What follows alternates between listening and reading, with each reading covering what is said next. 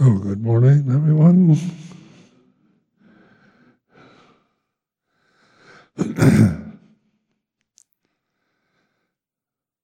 This is my last day. Tomorrow I return to Thailand. So, are there any questions? Urgent questions? Last minute.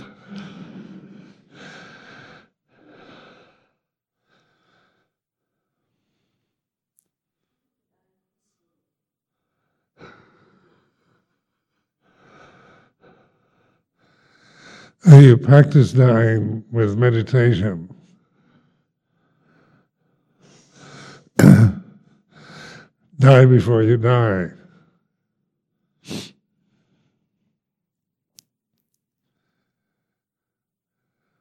The true nature of consciousness is peace, so it's not something.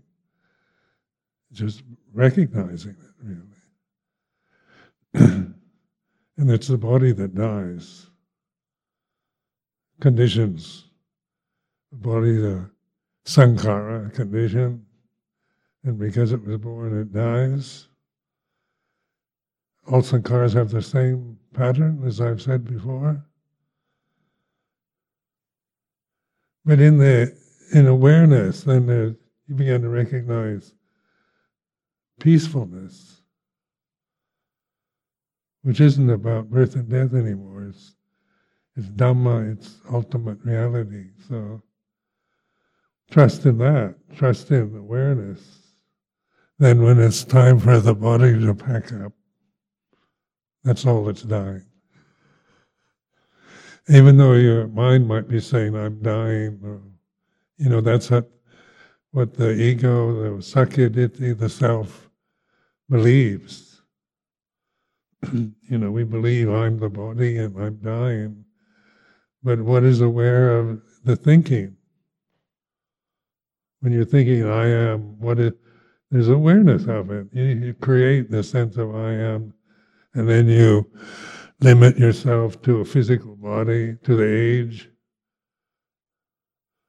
And that's what suffering is about. That's what the Buddha was pointing to, what the First Noble Truth, how we create suffering. Through ignorance of Dhamma, by identifying with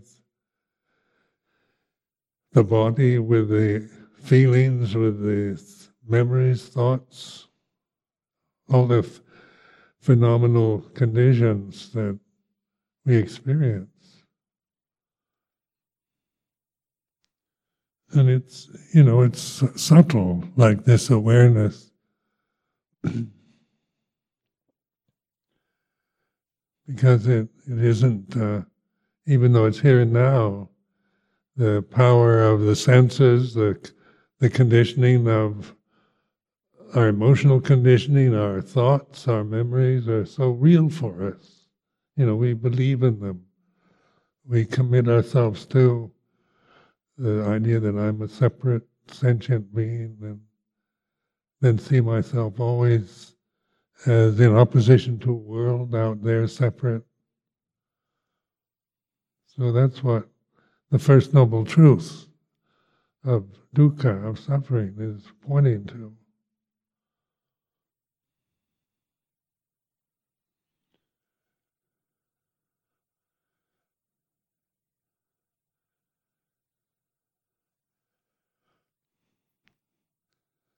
So there's nothing to fear regarding death.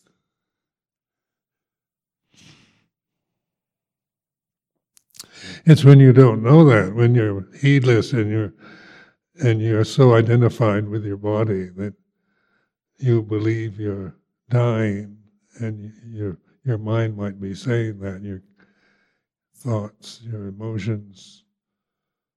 But that's why I keep encouraging you to trust awareness. Because that's where you find liberation, not in just comforting thoughts, and then there's a lot of fear around death. We're all sitting here as living forms, so death for us is in the future. This idea that the body will die in the future. And then we don't know what happens when, the question, what happens when we die? And then you reflect on it, the here and now, the Dhamma is here and now, the Dhamma is deathless, and then the only way we can realize deathless reality is through mindfulness, and that's what you trust.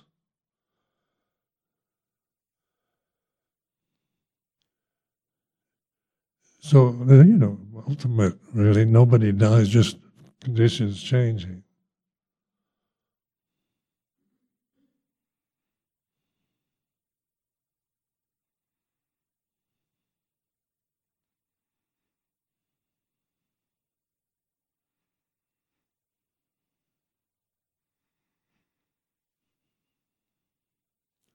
This is hard to understand with the thinking mind, because remember the whole thinking habits that we have are based around I am this body, I am this personality, I am my feelings, my memories. We have nationality, we have gender, we have age, we have strong identities that we believe in and defend or disparage or whatever. But that's what, monasticism, Buddhist monasticism is, it's a form to reflect on that. It's not a form that to attach to and identify with, it's a form to open to reality. And the whole essence of the Buddhist teaching is mindfulness. And the society is more and more aware of the value of mindfulness. Like here in the UK, there's so much interest in mindfulness to reduce stress. But mostly it's taught as a, not in the Buddhist terminologies, where the Buddhist terminologies are very helpful because, like anatta, non-self, is really, if you're just trying to find happiness in the world and reduce stress, there's still a desire, a personal desire to, I feel stressed and I don't want to, I want to deal with my tension and stress and physical problems. Where in Buddha Dhamma, when you feel like that, we all want to get rid of stress, we don't want to be sick, we want to be healthy. With the saying, just like lay people, no difference, but this emphasis on non-self. And you begin to see just the attitude, the belief that you are stressed is stress itself. If I'm convinced I'm stressed, and it's my problem, where if I'm aware, I'm thinking that's a condition that I create. I think that, make that up in my mind and believe it, attached to it. Then I want to get rid of it, where in Buddha Dhamma you're actually observing that and wanting to get rid of it, wanting to something you don't like, wanting to find happiness. Like the second noble truth, or kamadana, bhavadana, vipavadana, just this whole way of reflecting on the way it is to, you're changing from the personal desires, which are natural. We don't want pain, we don't want to be stressed, we don't want to be depressed, we want to be happy, we want stability, safety, and security. These are all desirable objects. So desire, is the to know desire as desire is the reflection on the second noble truth. The origin, the cause of suffering is attachment, ignorant attachment to desire. So observe that in yourself. Don't think you have to get rid of desire. It's a matter of understanding it, knowing it. Because desire, dana, is sankhara. It arises and ceases. And when desire is present, there's consciousness. And when it's absent, there's consciousness. You don't arise and cease. Consciousness doesn't arise and cease with desires or with conditions. So it's the constant reality that we're experiencing. But we don't notice it because we are always committed to the changing conditions of the body and mind.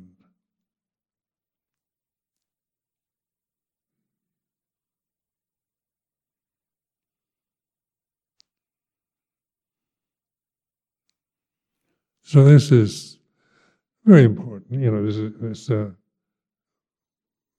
the Buddhist practice, because it,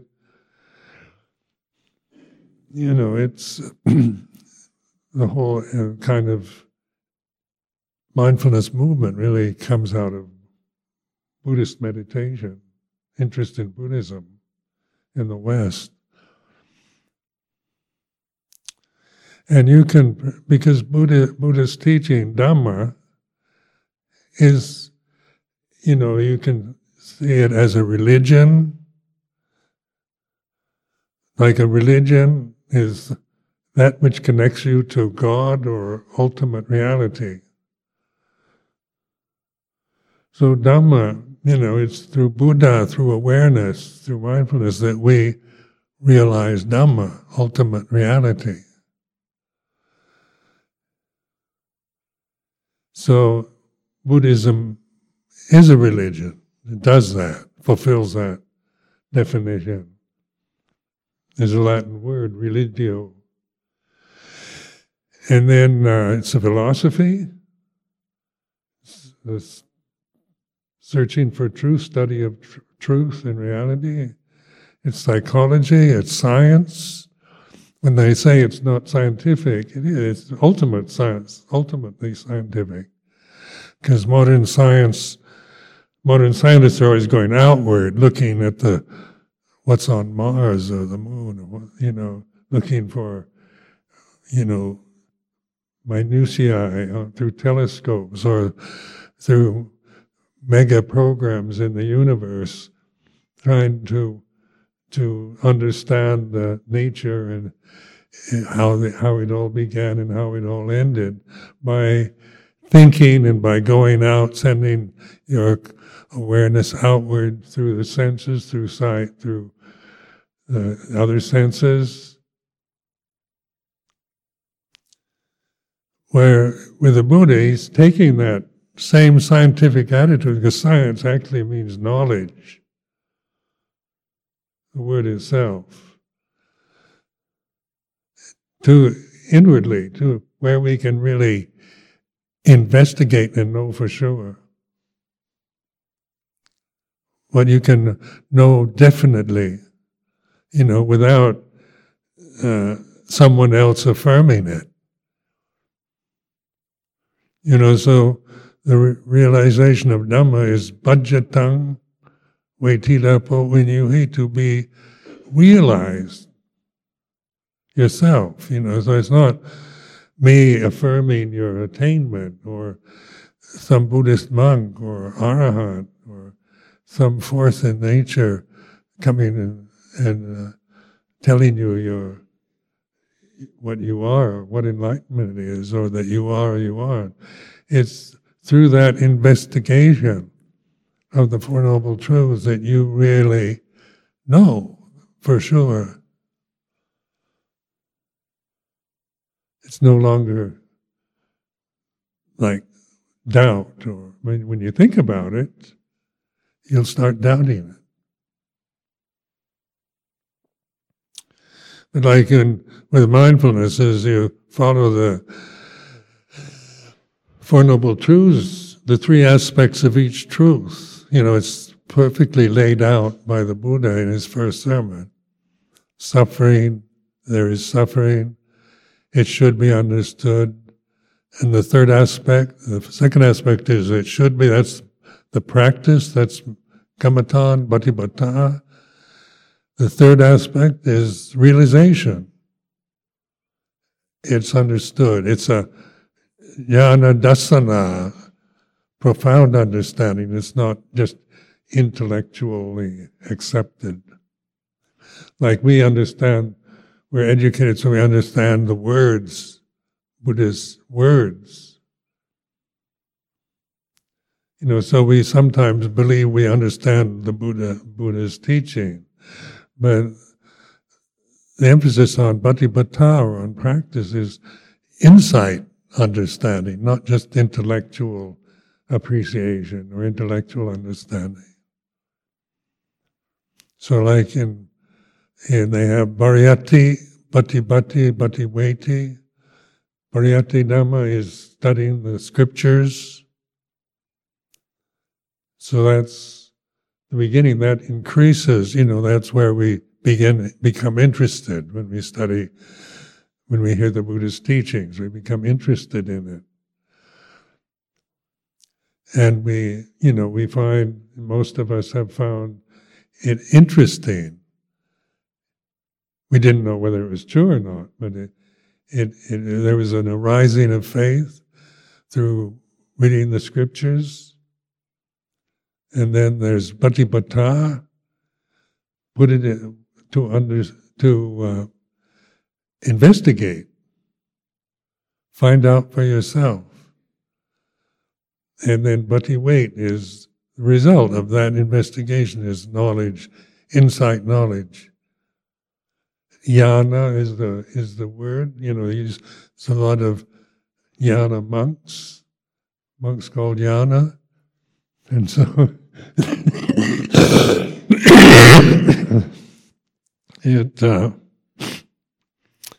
it's a very nice name, if it's pronounced right. Westerners call it Nyana. But it's this jnana, is profound understanding, insight. And vipassana is insight, looking into reality itself, recognizing it through insight, not through just belief in the Pariyatti Dhamma.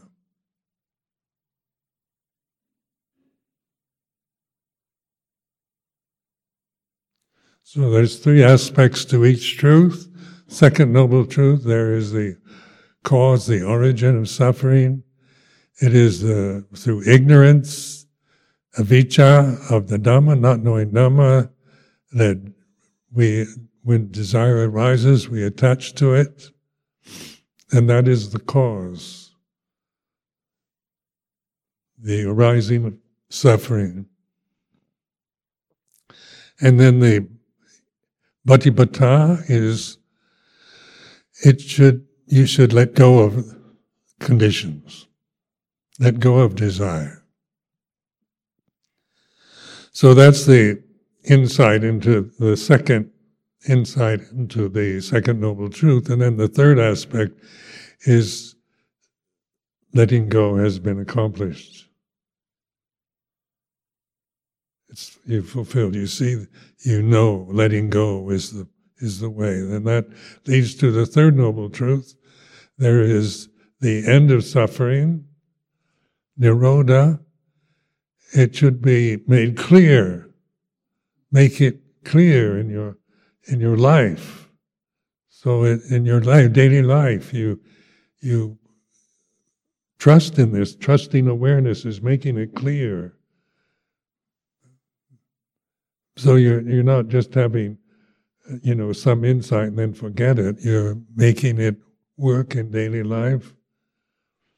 And then the third aspect is it has been realized. It is clear and fulfilled.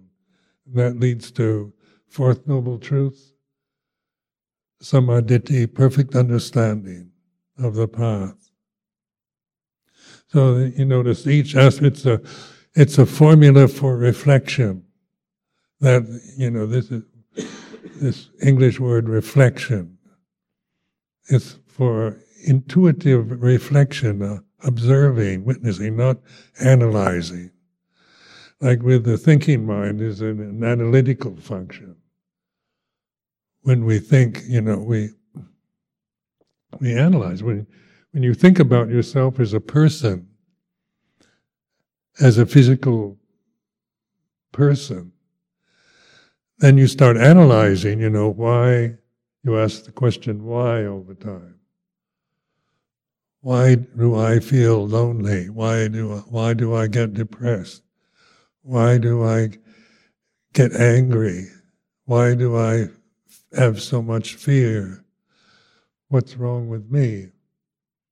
So that is, you know, this sense of why is a creation. You ask why, and then it refers to the personality. The personality is asking why. So the ego wants to know why. Who's to blame for my suffering at this time?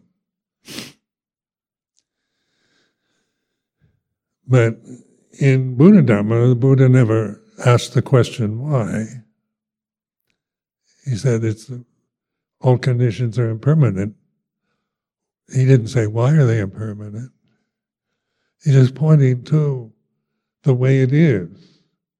He's not asking why we get depressed or why I feel this way, but pointing to something quite ordinary, obvious, such as the First Noble Truth, suffering. So when you think, why do I suffer? It's not that. You don't need to know why you suffer. It's just to know there is suffering. It's like this. I feel lonely. I feel fear or desire or anger.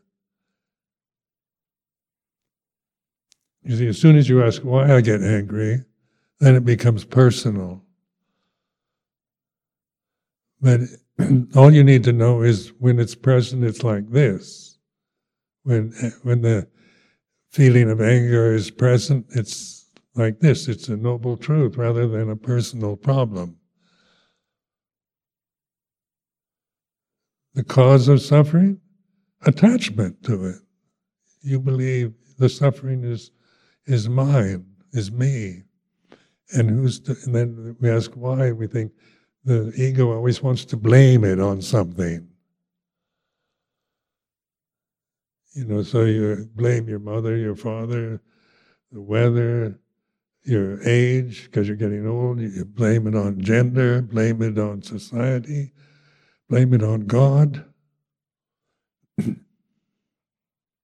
Always looking outward to blame suffering on, you know, the cause is created from outside.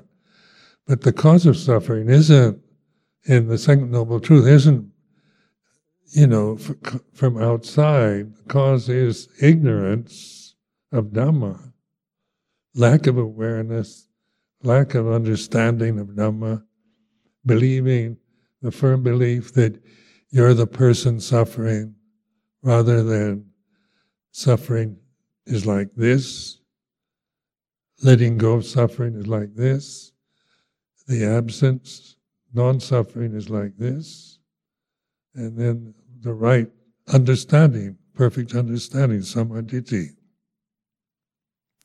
So each aspect, you know, I've contemplated this for over 50 years now. So at first I, you know, it was the teaching of the Buddha was fascinated me right from the beginning. You know, because before I meditated, I was very much identified with suffering. You know, I thought, you know, why, you know, most people seem happy, but I'm not, and that kind of thing. So there was such a sense of Why do I suffer?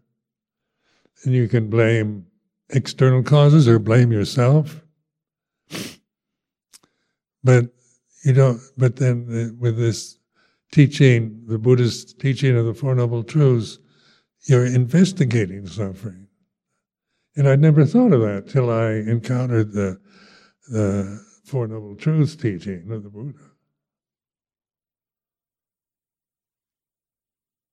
Never occurred to me, because the personality is very convincing.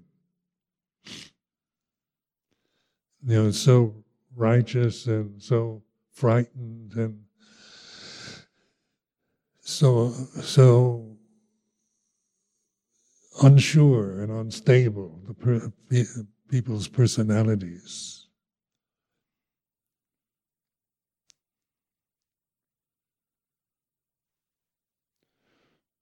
So then, I can end this, because time is passing, even there's no such thing as time.